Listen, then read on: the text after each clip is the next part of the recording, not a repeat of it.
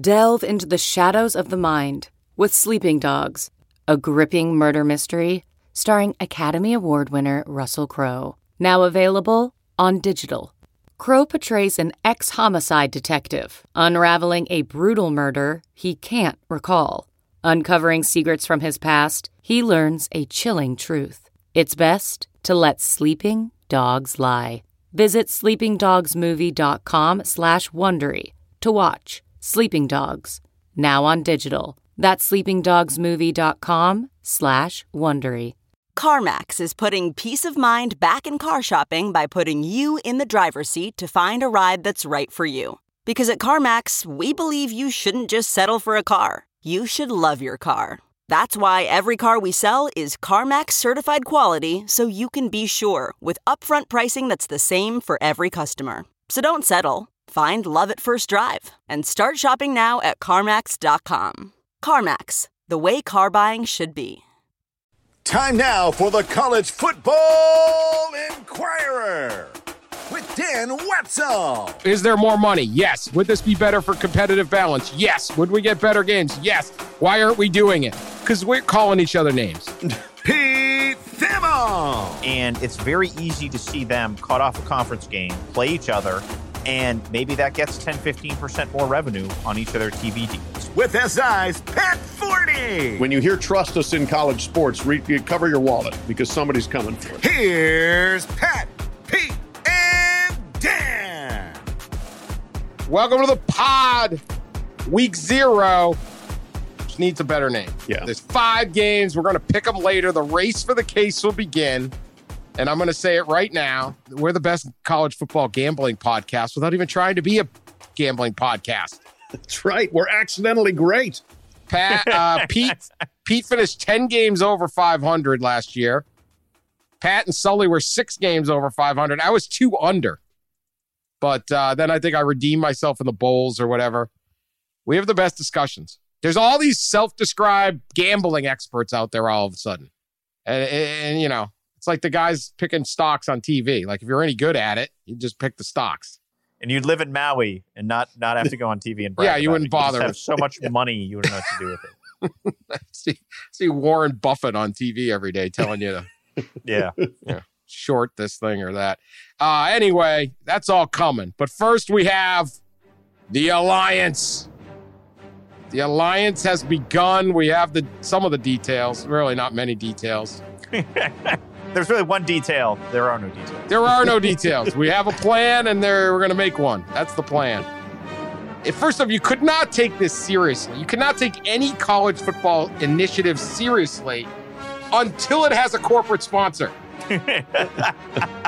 if this was the alliance presented by FedEx, if this was the Tostitos Alliance, then I would be like, okay, now. this the is real. Furniture.com alliance. if you didn't sell the naming rights to this, then it is a bunch of crap. It doesn't exist. It can still be the Cheez It Alliance by the time they get around to doing things. Well, I, I, then I have faith in them. then I will Yeah. take it seriously. Until then, if I'm Greg Sankey down in the SEC, I go, get out of here. You didn't even sponsor it. So, Pat, do you think Dan would want the Bad Boy Mower Alliance more, or do you think Dan would want the Epic Athletes by Dan Oh. Wetzel oh, Alliance no, no. more? No, no, because he'd have to shell out the money for that one. So Yeah, I think he'd point. prefer the That's bad boy point. mower where he gets a mower out of it but has to put no financial stake in. Yeah, scared money don't make no money. Scared lawn don't get cut. that makes no sense. Can I sell more books to buy the bad boy? But see, I'd be too cheap to buy the bad boy mower. What what kind of mower do you have? just Is it have like little. I just have a regular 17 push. years old? Oh, mine's a simple mower. I like the I like the hands-on push mower. Yeah. Really groove it, get the crisscross cut, get it all nice and it's perfect. Yeah. No. So is it the actual push, or is it like the? Where no, you, it's a where you mo- hold it's it? got a it's got a it's got a engine. I'm not Okay, I'm not okay. doing that wheelie thing like from the No. Cartoons. Yeah. Yeah, no. Like, Flashing back to the late 1960s at the Forde house when we were out there push mowering. yeah, no, come on. We're not we're not that bad. I mean, that's like what like Jerry would roll that up Tom's back and cut the fur off. Pat definitely mowed his lawn uphill both ways. Oh, yeah. in the 100%. 1960s. and around massive piles of St. Bernard dog poop. I had a neighbor who had that thing, this guy, and he's like, it's better for the environment. I'm like, I've been to China, man. If you think that little mower is causing any problems, you should see Shangdu's air quality. Make your lawn look nice, son. Enjoy the day. All right, let's get to the alliance. We have Jim Phillips, we have Kevin Warren, we have Kliavkoff out west. Everyone was there. Three pronged Zoom call. They they did make a backdrop for it with all three logos, but no corporate sponsor in the middle. Um, so there was a little bit of a plan there. Uh, your takeaway, I think most people listen to this, you know, heard some of it. Your take, your basic takeaway, Pat. What do you got? I mean, it was it was an idea without any detail. You know, there there was no real substance there. I mean, I I like the idea of a group of people getting together to try to stabilize the college landscape and keep this thing from further fragmenting, from further realignment. Uh, and I think that's that was the the look them look them in the eye, trust one another part of this is we're not going to raid each other for members. We'll see about that. I mean, when when you hear "trust us" in college sports, re- you cover your wallet because somebody's coming for it. but you know, how exactly are they going to schedule one another? That remains completely unresolved. You know, at this point, this was trying to look proactive more than anything else in the face of a very aggressive power move by the most powerful league and the most powerful television network as its sidekick. You know, there was, I think they felt like they needed to do something the other day. If you remember the bumper stickers from 30 years ago or whatever that said, Jesus is coming, look busy. This was the SEC is coming, look busy. Uh, and so they're, they're trying to appear busy and proactive. And I hope that they can follow through at least on the general sentiment of let's not just completely blow up the map here. My takeaway was I was impressed by George Kliavkoff. He came off as a businessman. He cut through many of the buzzwords, much of the romantic schmaltz that was surrounded by this alliance. I mean, Jim Phillips at one point looked like he was auditioning for a soap opera when he said, "Let's look, let's look each other in the eyes." Kliavkoff basically gets the best deal out of this, in my opinion, in the Pac-12 because the Pac 12 and Big Ten contract are both up within essentially the next three years. And it's very easy to see them cut off a conference game, play each other, and maybe that gets 10, 15% more revenue on each of their TV deals. Maybe that if they both end up exclusive to Fox, that's something that Fox really relishes and makes a big deal out of. You can at least see something tangible out of that. So Kliavkoff, who's been in the office for about 10 minutes and is in the weakest conference, attaches himself to the two better conferences, or you know, the two conferences that have been more accomplished in the big picture, and distances himself from the Big 12. Which the other huge takeaway from this was like Big 12, you ain't in. I, I had a an industry source tell me like everyone's waiting for super conferences. Well, we're set. These are the four. They're not going to be four 16 team ones. We got we got 57 on one side of the moat, and the other side of the moat, everybody's scrambling to cross. And so I at least appreciated that the Pac 12, from a position of weakness, ended up maybe with the tangible best out of the very little tangible that was given. Look, I, here's my takeaway. One, this was an agreement not to cannibalize each other because nobody's quite sure what the heck's going to happen at the end. It's mainly the Big Ten was always going to last, but the other two leagues, it's a chance to prop up the ACC a little to to thwart any long term threat of Clemson and Florida State jumping, which would completely destabilize college football and, and college sports on the East Coast if everybody goes to SEC. So it was good, and and and if you can end conference realignment right now, that's good. That's a good thing, at least at this level. I mean, I think we all want that. Nobody likes this thing. Other than that, it, it looks to me like the, the main goal is basically we have to get Fox in on this playoff deal. And we're willing to make a lot of noise and and puff out our chests that we've got. We're going to hold up this playoff so that even if we have to wait five years, we have these nebulous differences on the margins. They're not big differences. I don't think the SEC really cares about all this that stuff. I think the SEC, when it comes to the playoff, cared about six six at large bids. And if there's anything that has happened since, there could be seven at large bids and five automatic bids. Because I don't know if you really need uh, both the Big 12 and the AAC to have an automatic bid. And we don't even know if there will be those two leagues or they will come together in some form. But the Big 10, particularly Pac 12 to a lesser degree, or also, I guess, they need Fox to make a lot of money in college sports so they can continue to pay them a lot of money uh, because they both have deals with Fox. And when you look at a college football season, the number of games that get more than 10 million viewers is very limited. Ohio State, Michigan can do it. The SEC championship game can do it. And occasionally you'll get your Alabama, Auburn, or something like that can do it. Notre Dame, Clemson last year, I think got over 10 million. And then the playoff games will do it. If all of a sudden you have you know, the two or something like that regular season games, and then seven playoff games, including the championship game, and all of those are going to ESPN. ESPN is making a disproportionate amount of money by having the big games, and Fox is making less money. And ESPN is now exclusively in with the SEC. And as much as they're also in business with the Big Ten and the ACC and the others, there's only so many spots to show games and the SEC is going to get that priority. So they need long term Fox and others. Maybe it's NBC with Notre Dame, and maybe they expand or whatever it is to make a lot of money off of some of these playoff games. So we've been saying this, Pete's been banging this drum for a long time. They have to get this out to multiple bidders the way the NFL playoffs are run. And I think I'm looking that for was, a cut, by the way. That's why I keep saying it. You're looking for a cut. Pete has been saying little side action, you know. One hundred percent. That came through to me clear as day. We're opposed to the playoff. What are you opposed to? I don't know. yeah. right.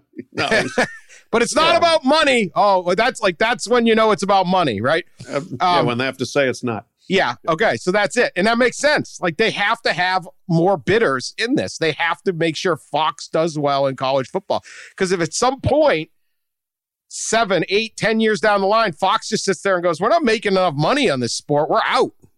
We're going to dump our money into uh, the whole thing, the whole house of cards starts to collapse. So they have to do that for them. And I think that is the number one goal of the alliance. The number two goal is this scheduling deal, which they did not announce, but Pete and I reported, and I don't think it's a big secret that they're, you know, they're talking about setting up a rotation of games. Big Ten would drop, the, the leagues would all play eight conference games, one game against the other two conferences. So if you're North Carolina, you'd play Wisconsin and Cal. The next year, you'd play Arizona State and Indiana, whatever. Same with Indiana, back and forth. And that could get you a much better television product because you're going to get up to 10 high major games per year instead of eight to nine or whatever you come up with. Uh, in some cases, you'd have 11. So those TV properties would be better. Uh, the problem is you you got years to get through schedules, a decade plus to get through schedules before this really takes heart. But if it did take, if it did go that route, and these three basically only play each other, other than the the ACC SEC rivalry games, the Georgia Tech Georgia, the Florida State Florida, the Clemson South Carolina, and the the Louisville Kentucky, the SEC would be starved out of good non conference games. There's just like, who's LSU playing? Who's Alabama playing? Is Notre Dame's out there? They'd be the belle of the ball. We can get to Notre Dame in a little bit. They teamed up. They keep seeming to stumble upward no matter what plan comes out. Every plan works out for Notre Dame. And so that is a way to kind of do a glancing below on the SEC. I just think the SEC will have 10 conference games and go, whatever. Exactly. Um, it doesn't like really matter. Percent. Well, that's they are daring we, the SEC to go to 10. Sorry. yeah, they say we've we've got the biggest, best conference. We'll just play ourselves, Well- and we'll see in the playoff. Yeah, Like and and and so it's a small. They did, you know, it's small. Most of these schools don't like going anywhere anyway. So uh, it's a it's a like I said, a glancing below, if anything, and I don't think that scares. But that's about it. That's the whole plan. If the whole thing comes to fruition, that's basically all they're looking to do. So I, you know, in the long run, it'd be actually pretty 10, 10, 10 high major games is better than what we have. Absolutely. That part would be good. A 12 team playoff, if still implemented properly, is better than what we have. So we can go forward on this. Sucks if you're West Virginia, sucks if you're TCU, sucks if you're Cincinnati or something, but there is still a route to the playoff. You know, I don't think this is the end of the world. I, I think mainly yesterday was just about a whole lot of like saber rattling and patting each other on the back. Um, but I don't necessarily think it's a bad thing. I just thought it was kind of a ridiculous thing. And and my one other thing is I, I'll go to the the patting each other on the back that we're about unity and collegial. I mean, what the? I mean, come on. yeah. The Yeah. Big The- Ten added Rutgers to for a short term basic cable subscription money grab and blew up sports in the entire Northeast. No program in the Northeast is better off than it was. It ruined them all, except Villanova basketball, I guess. That's it. For a couple cable bucks for like until the cord cutting ends, and you're going to lecture the SEC for taking Texas? you would have crawled down there to get Texas. So yes. the disingen- dis- disingenuity was it was immense on on this call. No, no doubt about it. That everybody would have taken Texas if Texas called them, you know, and Texas talked to everybody or at least put it out there. Hey, you know, yeah, we're we're interested in looking, and hey, the ACC, yeah, we'd like to talk to you, and I'm sure the others did too, but they chose the SEC. Uh, and as you said, if if they had chosen the ACC or the Pac-12 or the Big Ten, they wouldn't have said, "No, no, no, we can't do this. We we need to be worried about the stability of the Big 12." They would have said, "Come on down." So, from that standpoint, yes, this is, and that's with the, you know the the funny thing about this is we we as we were being lectured on trust yesterday is, I mean the sport is in the state it's in because of profound lack of trust that each other you know nobody has anybody else's back unless they're looking for the soft spot to stick the knife in so you know to to to to make this like ah no just just trust us is is really Sully, asking play a, a, lot. couple of these clips. Say- Play a couple of these clips. I mean, this is unbelievable. there, there's no signed contract. There's an agreement among three gentlemen, and there is a commitment from 41 presidents and chancellors and 41 athletic directors to do what we say we're going to do. If there's any um, lack of specificity in the press release, it's because we want to make sure we could deliver 100% of what we promised. So we're aligned in how we want to approach this, but there's no contract, there's no signed document, and there doesn't need to be. It's about trust. It's about we've looked each other in the eye. We've made an agreement. We have great confidence and faith. Our board chairs have looked each other in the eye and have committed to the same level of support and connection to one another. Our athletics directors have done that.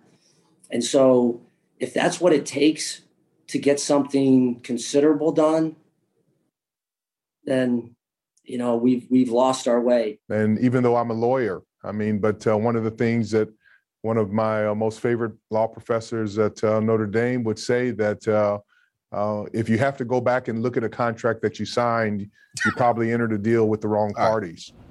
First off, I've never heard a lawyer say don't get it in writing. okay. I don't know what's going on at the Notre Dame Law School. I didn't go there. I ain't a lawyer like Kevin Warren. But what? just look each other in the eyes you don't need to sign anything These are the same Sully, people. I think you need to play uh, Peter Gabriel's "In Your Eyes." Before yeah, you in get your to eyes. clip. It's a love story. It's a love story.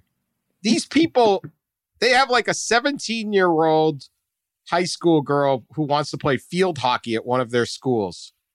Says, I want to, I'm going to come to your school. And they say, put it in damn writing. We don't trust you. right yeah sign you will sign a one sided binding national letter of intent because we don't trust you, Missy. And we don't trust that other field hockey coach at the other school who's going to poach you. But we're going to believe these guys are all going to get together. They're holding hands, ku- kumbaya, singing around the campfire. I mean, they act like we never watched this sport. Like, how dare you insinuate we would need a contract? What? this is college athletics. okay. Yeah, it's been five warring crime crime families, and now all of a sudden we're supposed to believe that they're they've just decided to get along. Okay. Has Bowlesby's blood dried on the on the knife that Sankey drove in his back yet either? Like, come on. We've seen this summer that you can't Well, that's the each thing. other. Yes. We got here because of the massive trust breach from Texas and Oklahoma and the uh, enabling of them by the, the SEC. So that's that's exactly how we got to this point was was a humongous breach of trust. I compared it to the the meeting in The Godfather where they had all the families come together and Yeah. Vito Corleone asked for a peace, so he would not avenge Sonny's death, and you know there was a handshake, and that didn't last. No. Michael killed everybody at the end. He did. Didn't even last the end of the movie, and I have more faith in those guys. Settled all family business. Vito made a deal. Vito, Godfather died. The new Godfather killed everybody. That's right. This is what happened. The the email that they sent out announcing this should have been shotgun marriage of short term convenience with no prenup. So That's Britney probably Spears, the best way That, that to, boils uh, it down pretty well, yeah. I have to say. Britney Spears Vegas wedding. can upgrade if available. yeah, right. yes. If SEC comes along and offers a better alliance, we might take it. Other great quotes from the press conference. Sully, play the um, play um, Jim Phillips talking about the Big Twelve. This is a good one. Oh, it's a great one. we want and need the Big 12 to do well. The Big 12 matters in college athletics. The Big 12 matters in Power Five athletics and our FBS group. And so I, I can just tell you that we'll be watching what occurs here. And obviously, this transition isn't supposed to be taking place for another four years. But this group in particular will be very interested to see what happens and to do everything that we can to try to make sure that again college athletics looks similar to what it is today I wonder what they could have done. you know, it's Maybe- almost like if they were forming an alliance of conferences, that they would invite all the conferences that they care and are important. If only they could have done something like that, that probably would have helped the Big 12 out a little bit, huh? I think so. Is- They were that massive transport plane leaving Kabul, Afghanistan, and they're they're shutting the door on the Big Twelve. You know, the Big 12's trying to get on board, and they're oh. shutting the door. Say, sorry, we're Wish full. you well. Yeah, we're full. We wish you well, though. I'm.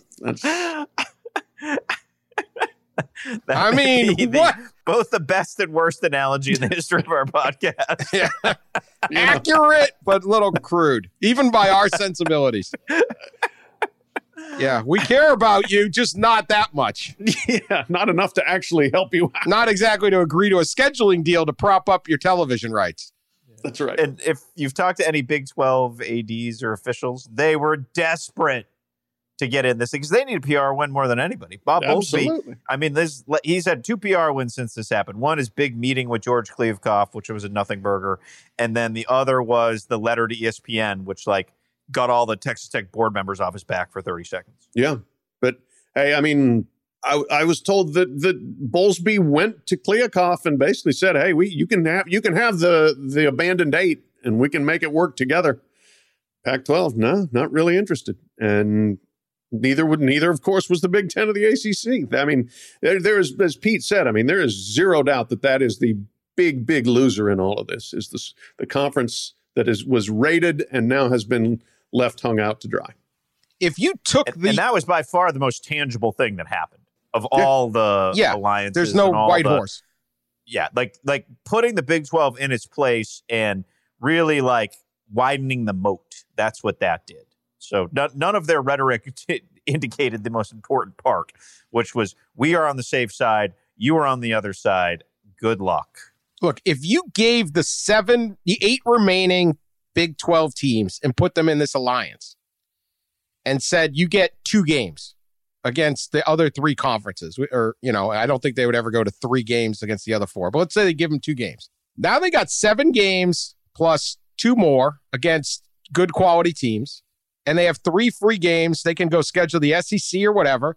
I'm not saying it's ideal. It's not what it was, but boy, is that a better spot than you would be otherwise. You might be able to make that work. And let's say you go out and add two more. Let's say you take Boise and and BYU to fill out your twelve. Like you could, you're fill out your ten. Like you could make that work. It, it's not perfect. It's not as good, but it's a hell of a lot better than well, you're important. Just you're not invited to the party. Right. No, that you're right. That that if you give them each other, but then you add a couple quality non-conference opponents every year, you have what Cincinnati has this year, right? You've got the AAC plus Indiana and Notre Dame. And I think we all agree that if you if you run that table, you you probably are getting in the playoff. So that that could have been there for the Big 12 theoretically. Uh, but no. Or you'll make the CFP invent more gymnastics to screw over Cincinnati. That's Correct. really what they would do. Should they Always deserve to be, of course. But yes, you will you will spawn more creativity for their uh, dismissive rhetoric. I feel like this is like the last we're ever going to hear from this alliance, other than if there are new TV deals coming and there are adjustments made for that. The Big Ten and Pac 12 also did have a scheduling agreement. Uh, somebody sent this to me on Twitter. Like it was, uh, I wrote a story about it that I'd completely forgotten about in like December of 2011. Right. Um, and it was like Larry Scott basically is quoted in it saying, this is like expanding, but not expanding. It's like the benefits of expansion without actually having like the tumult of conference expansion. You hang around long enough, history repeats itself. Yeah, I don't. I don't know that this thing will ever come to fruition. Uh, it doesn't seem like it. Uh, It's just really hard to know. One of it is that they're they're they're impacted by this need to schedule out, which is kind of funny. That's coming back to bite them. Yeah, right. Their impatience and scheduling games in 30, 2033 and stuff. The the playoff. The disappointment here, I think, for almost everybody is the there could have been a playoff in two seasons, and now it might be five. Or do you think the SEC and ESPN will back down and allow it go to open bid, uh, particularly ESPN? I don't know that the SEC cares if it goes to open bid. I think they care about how many at large bids they get. And if they can get a seventh at large bid, it increases the probability of them getting four teams into a playoff every year. But could you get ESPN to back off their exclusive window? And could we still get a playoff in two years? Well, that's ultimately what the, the needle that needs to be threaded here. And uh, was very clear uh, talking to me in uh, in a little bit of a, a, a one-on-one thing after the the press conference where he said basically we need to you know we need to we need more than one major network telling the stories of our teams and programs. And so that he has made that pretty clear. And, and look the subtext to this is two conferences who are primarily aligned with fox. And one conference that is completely aligned with espn which has its foot on their throat which is the acc and so it's the it's the strangest thing because you talk about the acc creating games in this alliance well why would you create games when you're not going to be able to create any more revenue? Right? I mean, you want to create good games. You want, you know, your teams want to play good games. But I, I wonder if they're going to try to find some backdoor way, and I certainly don't know what it says in the contract to like schedule a bunch of the, uh, you know, games in Atlanta to start the year, and maybe those can go. I don't know how that, that like neutral site games work within their deal, but can they find some loophole in order to creatively schedule to uh, to to to get that? But yes, this the immediate future of the playoff is going to come down to the willingness and negotiating the willingness of ESPN and negotiating power of the CFP to get ESPN to share the postseason in format in some way, shape, or form. And ESPN still is negotiating. So maybe if it's a 10 year deal, they got seven of the championship games, and whoever their partners gets three. Like ESPN is still going to have a lot of leverage here. And look, people at ESPN are smart. Like there's a reason why they have the ACC basically like with a with a lead pipe against their throat on the wall, right? Like because they're really good at their jobs. Like they're a billion dollar monolith for a reason. Um, so they're certainly just not going to like give up and hold hands in this exclusive negotiating window. And and I think the last point here, Dan, is like the power of this playoff is going to come once the games start, right? Because we're we're not going to sit around and talk about conference commissioners anymore. We're not going to sit around and talk about TV contracts much anymore. We're going to start talking about games, right? Like the attention of 90% of college football fans now shifts to college football, right?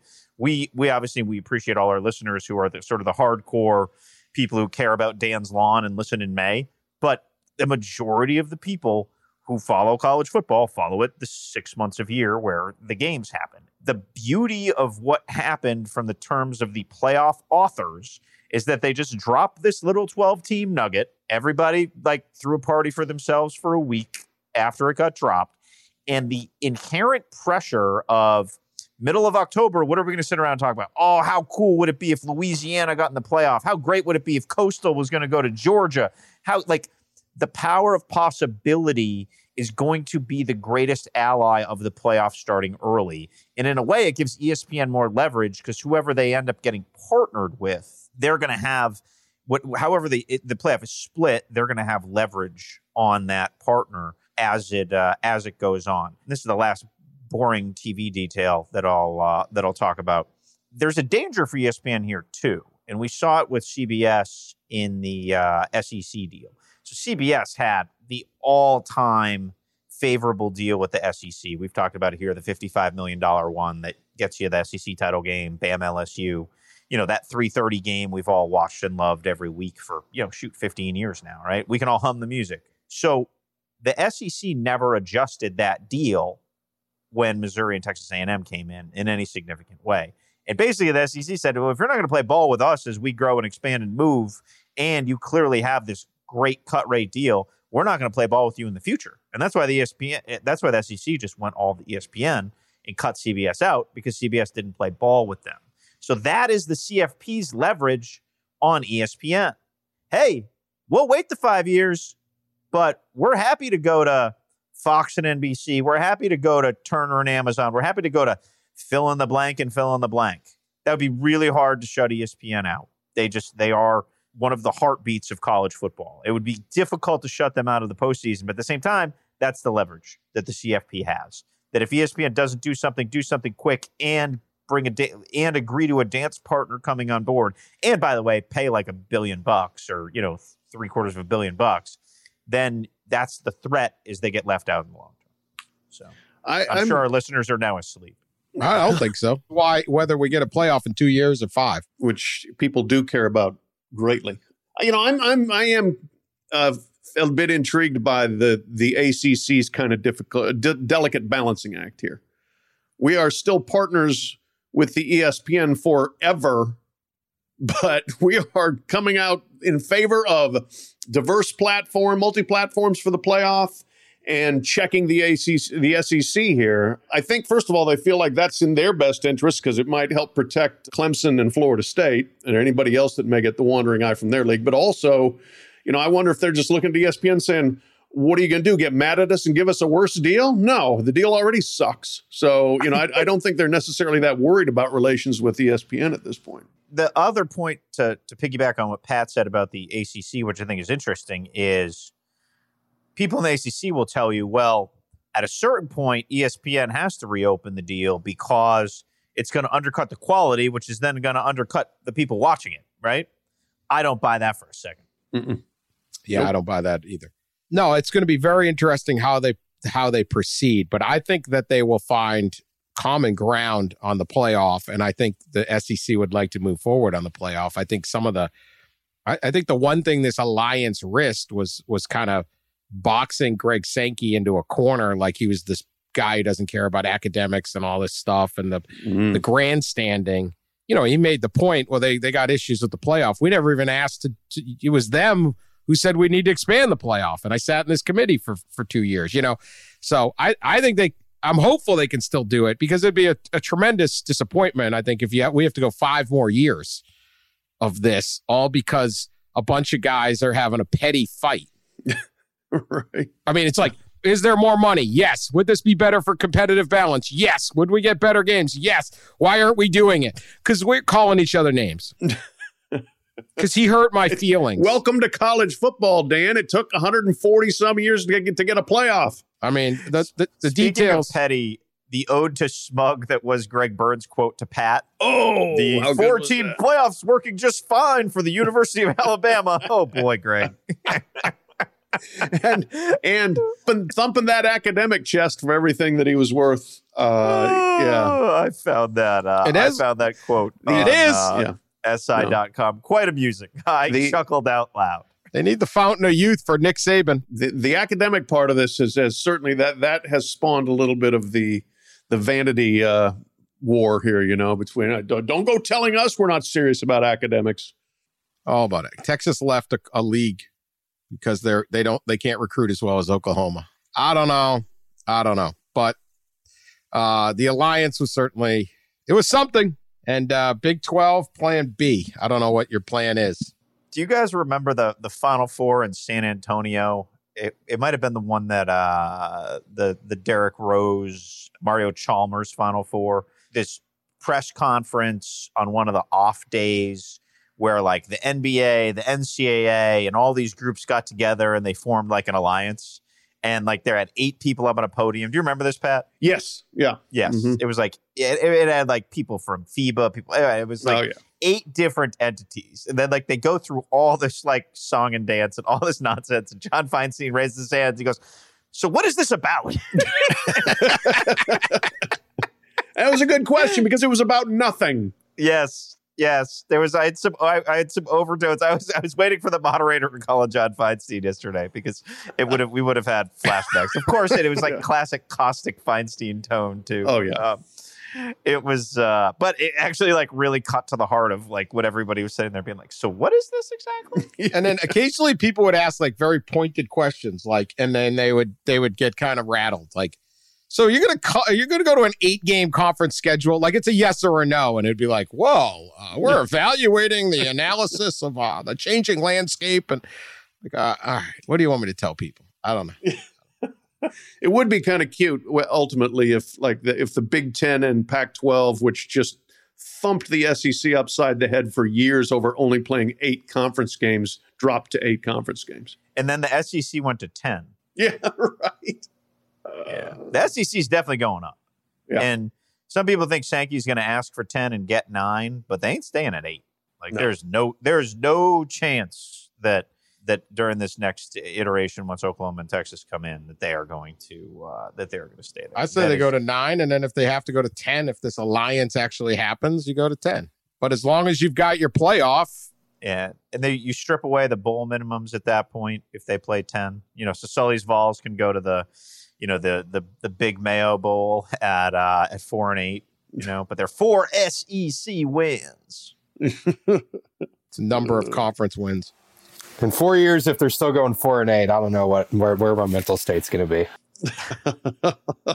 I mean, in your defense, Sully, your mental state can't get much worse. It's uh, true. football-wise. It's a great, great. You point. just got to set point. your sights on the bean pot this year and go from there. Yeah, Just exactly. start at the bean pot. Want to know with the bean pot? How is where do you keep the bean pot, Dan? Like, do do you have like a little place for it on a shelf in your office? Like, what what have you done with the physical bean pot that one of our listeners mailed to you mysteriously? it's actually with other Alarming. pots in case I somehow decide to make baked beans, I guess. I don't know. Okay. You think there's like a listening device in there or something? I it could be anything. It's entirely possible. Not getting a whole I lot I love of that it's in his kitchen. I love it. it's there. Oh yeah.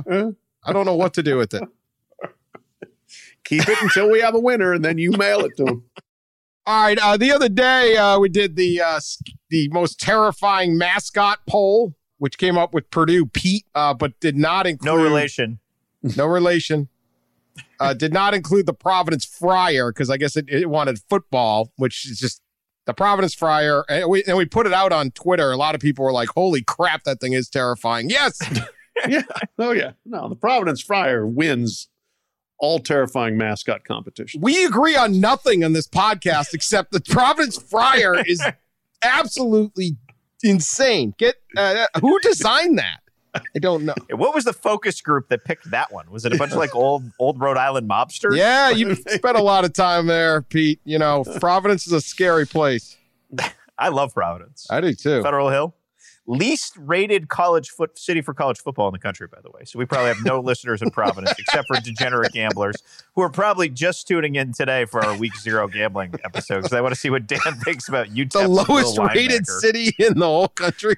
Yeah, like that for college football. Nobody watches less college football than Providence, Rhode Island. okay. I, I wouldn't like I wouldn't like you know use that as my final answer on Jeopardy, but I've I've seen that you know like when they have the ratings. It's like Birmingham is one end, Providence is the other. Because it was always funny that the Big East was there back when the Big East had football. All right. Well, this poll, uh, another issue with the poll, they they decided to come up with the four. They they asked for the most offensive mascots in college sports, and the number four coming in number four was the Notre Dame Fighting Irish. The other three were the uh, Osceola, Florida State, uh, or Osceola and Renegade, the horse. Got to include the horse. The uh, Aztec Warrior at San Diego State and Vili the Warrior at Hawaii. I don't know. Uh, Anyway, the Notre Dame Fighting Irish, though, the leprechaun, I guess just the Irish leprechaun, is the uh, fourth most. The Notre, Notre Dame responded to this. Uh, it is worth noting there is no comparison between Notre Dame's nickname and mascot and the Indian and Warrior names and mascots used by other institutions, such as the NFL team formerly known as the Redskins. None of these institutions were founded and named by Native Americans who sought to highlight their heritage by using names and symbols associated with their people. Notre Dame coming out firing. Here's here's the other thing Notre Dame may want to bring up. Leprechauns aren't real. Who are you offending with a freaking leprechaun? It's a fictitious folklore character. For the love of Pete, what are they possibly doing? Get, who is getting offended by a folklore character? Come on. I want to find the person who was offended. Who was offended? who is the person? I'm offended that a bunch of like probably smart people sat around on, on in an office or on a Zoom call and said, "You know what? We need to respond to this. We need to put out a release about this list." Like ginned up by some fake company. It's like the it's like the lists that uh, that come out about like best and worst college towns that we make fun of in in May because we have nothing else to talk about. it's not real. Like there's nothing real about this. Yeah, So- or like favorite style of, or it's like favorite candy bar, and they come up with these obscure. it's like Snicker bars or Reese's is the number one everywhere. They- Yeah. Like no, like yeah. Yeah, they Um, stick almond joy in South apparently Dakota. the, the crazy. Indianapolis Star requested comment, but Notre Dame. I mean, Oh. Notre Dame's no commented me many times through the years. Yeah. If a school founded by the Irish want to prop themselves up by calling themselves the Fighting Irish because they were being persecuted at the time, still want to call themselves the Fighting Irish. Hey, I can't. I, I can't get. We, we got better uh, better things to fight about, uh, including this one. Now this is serious. The uh, China's state-run media, China state-run media, is saying the coronavirus came out of a lab leak at the University of North Carolina, not Wuhan. the UNC Tar Heels, a bio lab at the University of North Carolina, which has a poor safety record, and the techniques in artificial synthesis of the coronavirus. UNC created the coronavirus. This is right here in the Chinese news. I mean, we should totally go with this, right? Pat, is it true? Did the Tar Heels do this? I, I would imagine some viruses have come out of the bars on Franklin Street, uh, but probably not this one. I'm I'm I'm going to feel pretty confident that the the pandemic did not begin at the University of North Carolina. But if it did, I do love the the premise of of requesting comment from the uh, the prominent coaches there and what they may say. I, I if you ask Mack Brown about this, Mack, first of all, he would be horrified at the possible impact on recruiting because Mack Ah, always you thinks stole of my recruiting. line. Ah. how's this gonna How's this gonna hurt us in recruiting? We have to combat this. It's big trouble at the Beijing linebacker he was trying to get. Well, Hey, then- Sally and I, Sally and I take viruses very seriously. Man. Sally, Sally and I, right. we're very anti-virus here at, at the University of North Carolina. I have a house one mile from campus. We really, we really value it. I, I was here once, once before in the nineties. Uh, very hurtful. Very don't like hurtful for our young men. Very hurtful for our young men to hear this. You know, They've worked so hard. They've worked so hard, and now to have China come in and try to impugn their character. Uh, it came out of an empty classroom pro- proctored by Roy Williams. Yeah, Rashad McCants was the only student. it's a paper class, a paper lab. But it's totally legal because anyone could have taken this this sloppy lab and created COVID. Not just the basketball team. Any student could have done it, so totally legal. That's right. It No couldn't have spread there because nobody goes to class. They're all no-show Roy- classes. So how do Roy spread would have been great. Dad gummit, we can't even run the secondary break. You think we can make a, a virus?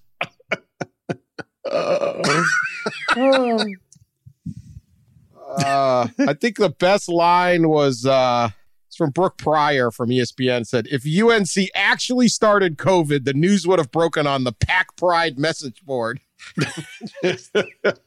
NC That is a State's quality line. conspiracy. That was that was one of the better lines on Twitter this year. I uh, I very much enjoyed that. So, and one third of the Pack Pride actually thinks it did start at UNC too. So I'm going to say this: the American media. It's, this is not our finest hour in American media, but we're going to have to request the Chinese media comes up with a little better than just accusing the fine folks in Chapel Hill of creating COVID and leaking it out of their lab. But hey, you know, just asking questions, just asking questions. All right, it's race for the case time. Hey, Who's ready? here we go. So it begins. Uh, the parameters are simple. Four of us pick games. Whoever wins, the other three have to buy a case of beer for or something.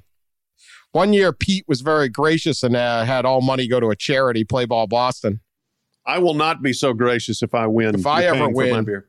All alcohol. And I, Well, I'll Pat probably doesn't know how to download apps on his phone, so he can't have Drizzly. yeah, so that's it's really uh, it, it- it's really like trying to actually get him to send the alcohol would be futile. He'd have to have one of his kids do it, I think. So, uh, yes, I, I didn't trust Pat basically to have the technological wherewithal to send a case of beer, so I just had him uh, asked him kindly to donate, which you both did. legitimate, Very- legitimate. very but much. hey, I did when when we got together in the Detroit airport on our way to Tokyo. I did pay Wetzel the money that I couldn't Venmo him, so I'm I'm square. that is true. That did happen. Could, could so like, could you just cut the way Pat said Venmo and just play that over and over when we like make fun of Pat? What is, what is yeah, this it had thing? six syllables somehow. It's like Venmo. Anyway, let's get to the gambling. You know, my my functional alcoholism is only one thing to discuss. Let's get to my functional gambling, degenerate gambling. Uh big one. Nebraska at Illinois, 1 p.m. on Fox. Huskers are giving seven, over unders 55. 70% of the money is on Illinois. No faith in Scott Frost Warriors. Uh, we've talked about how big this game is for particularly Nebraska, but also kind of big game for for Bret Bielema's first uh, game at the Illini. Uh, Seventy percent of the money's on Illinois, but only forty percent of the bets. So I guess a lot of Nebraska fans are betting, but not by much. Pat, let's start with you. Who you taking?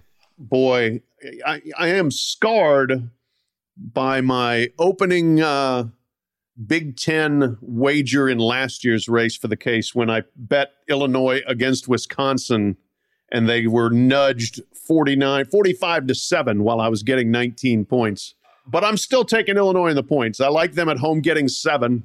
I think that uh, you know they they may not win, but I think they can keep it close enough. I do think the Bielema uh, regime change will pay dividends, and we know that Nebraska has been churning through a lot of stuff here in the last couple of weeks. We'll see if that has any impact on preparation or focus. And so I'll I'll take the Illini not to win but to cover. Well, Pat has yet to thank me, but I have uh, taken over the uh, the social media target for the ire of Nebraska fans this week after daring to put Scott Frost on the hot seat. Um, Mm. Daring to actually think Nebraska may want to live up to the standards of its former self. Yeah, it's a fascinating situation there. I, interesting aspect of this game to me will be Nebraska's special teams. The special teams illegally coached by the analyst, uh, allegedly. And they were ranked 112th last year. They've been consistently really, really bad in, in Frost's tenure here. And I think Nebraska's going to win this game, and I think they're going to win this game comfortably. Um, if they if they don't, well, first of all, it'd be huge for Bielema to show up at Illinois and already elevate yourself out of the basement of the West, like immediately. It would be huge. I think Nebraska's old. This is the best defense Frost has had. Adrian Martinez can, at the very least, scramble and create a little bit. Um, so I think this is a pretty ugly. Pat, you'll be there in person, correct? Correct. I will be there. It, there could be a bit of an eye bleeder, I think, in terms of quality of play, but I do think Nebraska ends up winning like 20 to 10 or something like that. So I'm going to take the Huskers with the uh, seven. And also, the one thing I believe we said in the podcast last year when Pat started off with his rousing Illinois will cover against Wisconsin, and we made fun of him both in real time and after, is just never bet on Illinois. If you have to think about it, just never bet on Illinois. I'm not. I'll take Nebraska backed into a corner. They come out swinging and can handle uh, Illinois. I don't know how much they can handle this year, but I'll take Nebraska to uh, win and cover. Sully? I'm with Pat. Uh, I'm gonna take I'm gonna take the Illini here. Uh, Peters is back for his 50th year under center, um, and they have 18 starters back in total, and a lot of those guys are in the front seven, and they're gonna force Martinez to beat him with their arm, and he's not gonna do it. All right, the 2020 New York Times National Championship Connecticut Huskies. uh, who won zero games last year, but won the title anyway will play Fresno State in California, in Fresno, uh, 2 p.m. Eastern, CBS Sports Network. Fresno State is uh, minus 27 and a half. The over under is 62.5.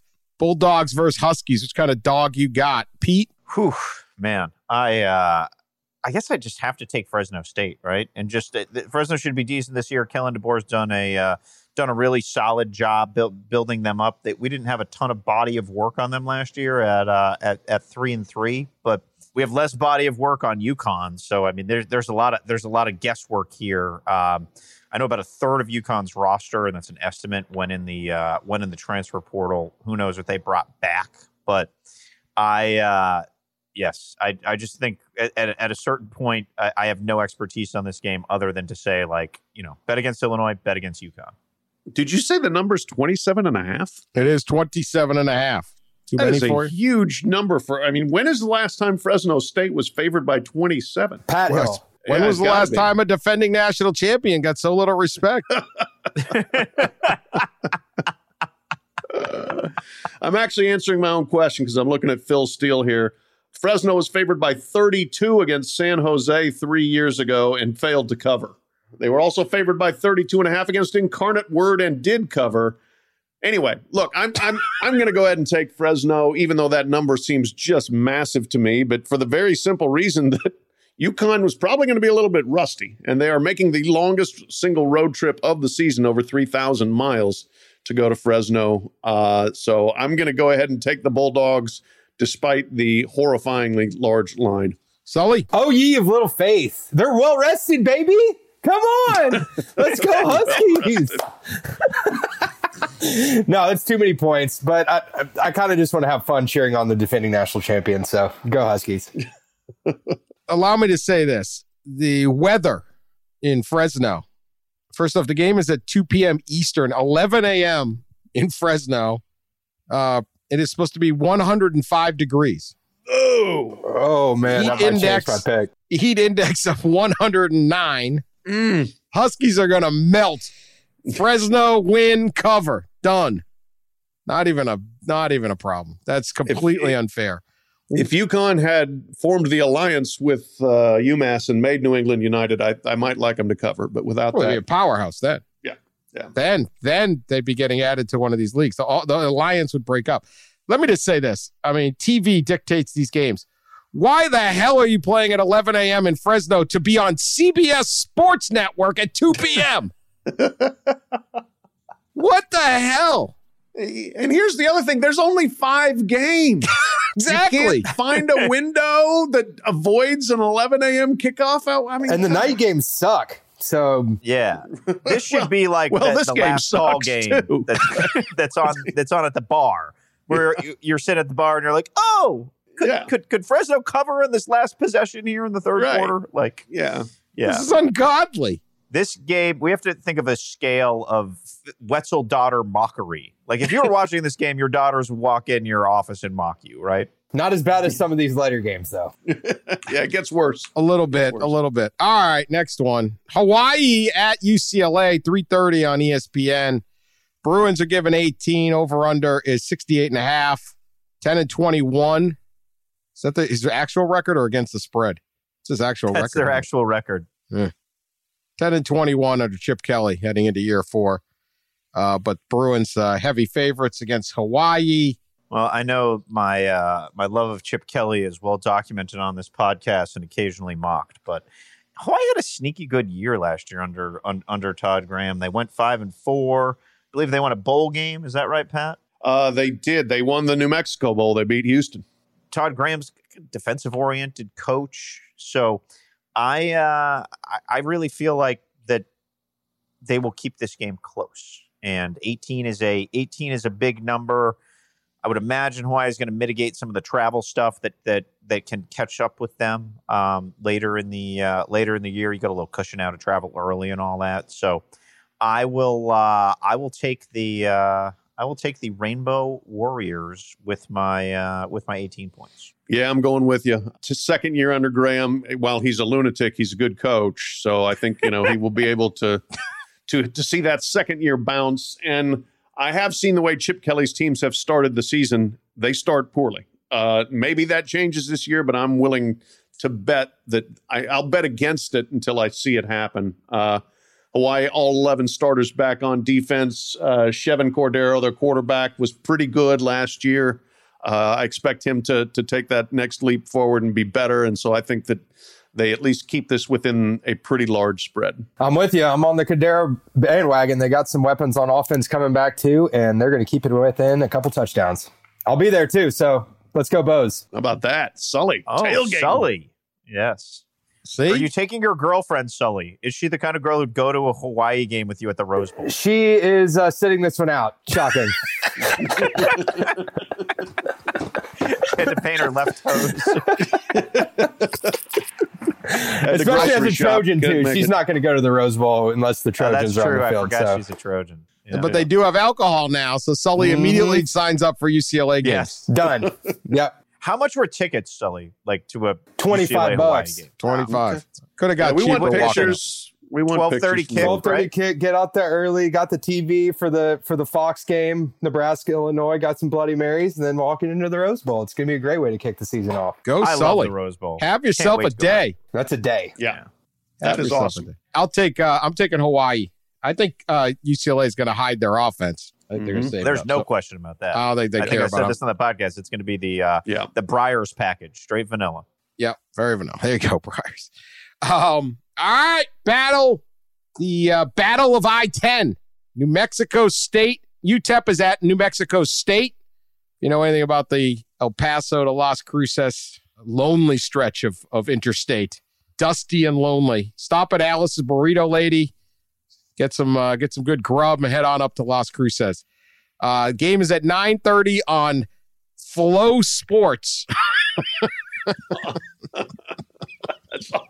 Why do I have the feeling there's going to be a group text around uh, 925 involving around the technology to find FloSports? Doesn't that just mean it's on like Facebook? I don't know.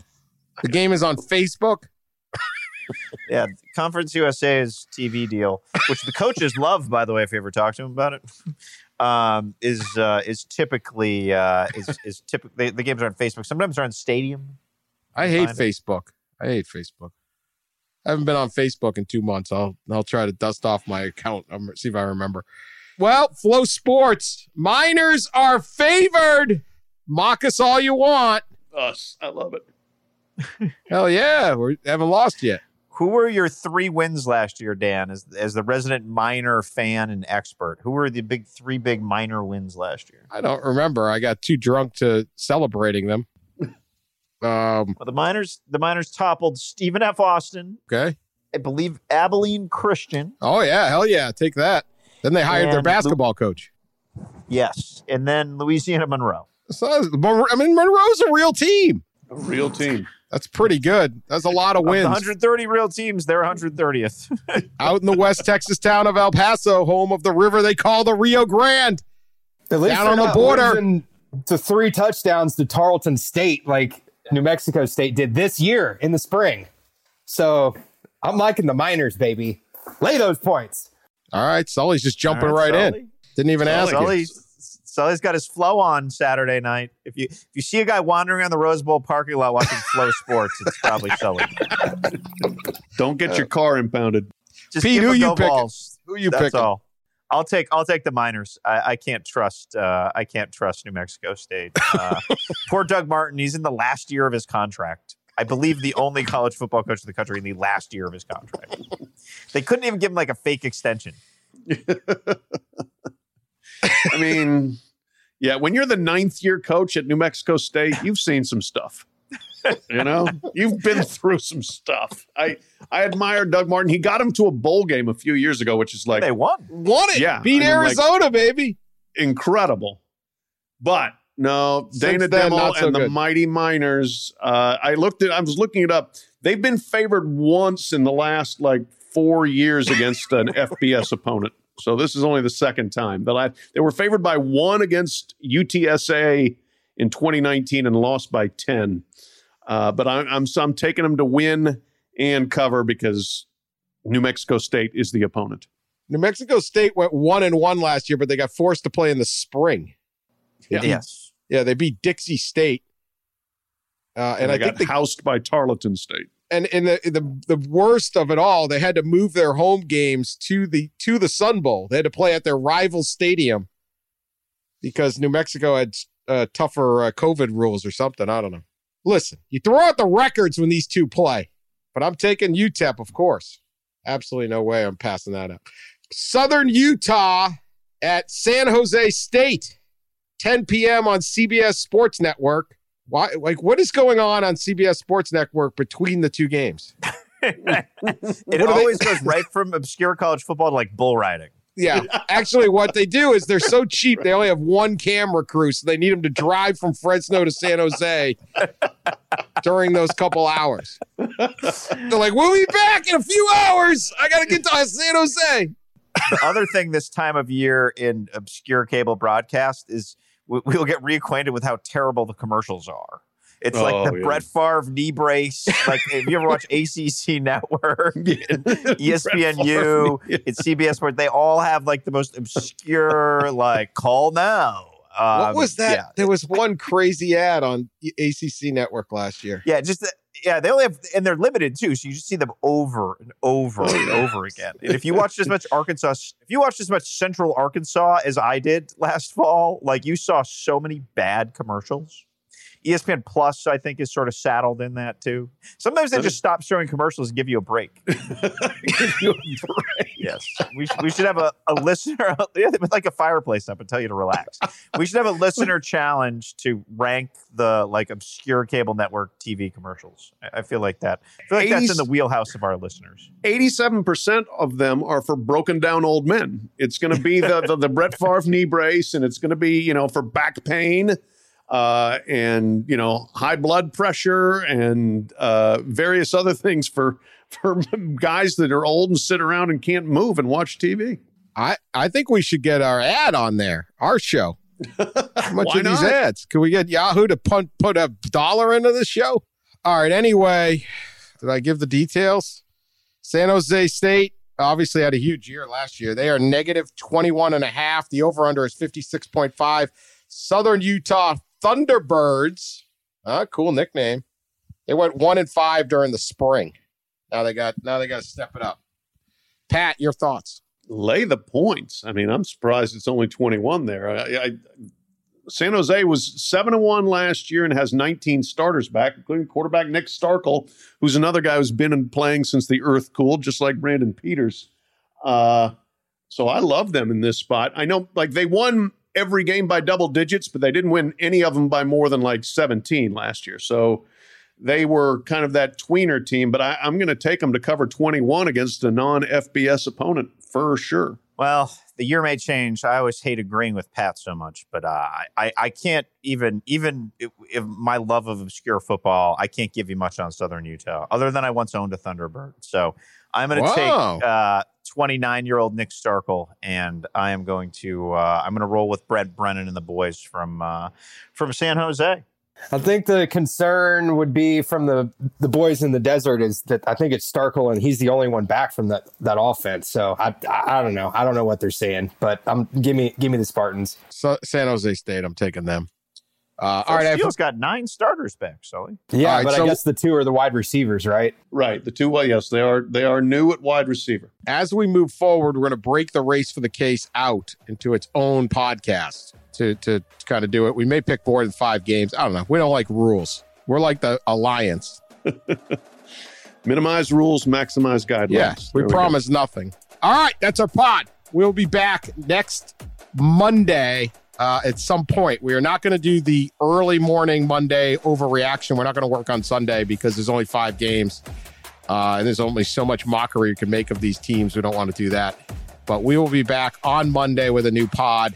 Uh, season's really cranking up, and we're all very excited, and we'd like to get done with this alliance talk for a while. So please subscribe. Get ready for the season. If you're not listening to us during the season, you're doing it wrong. And we will talk to you then.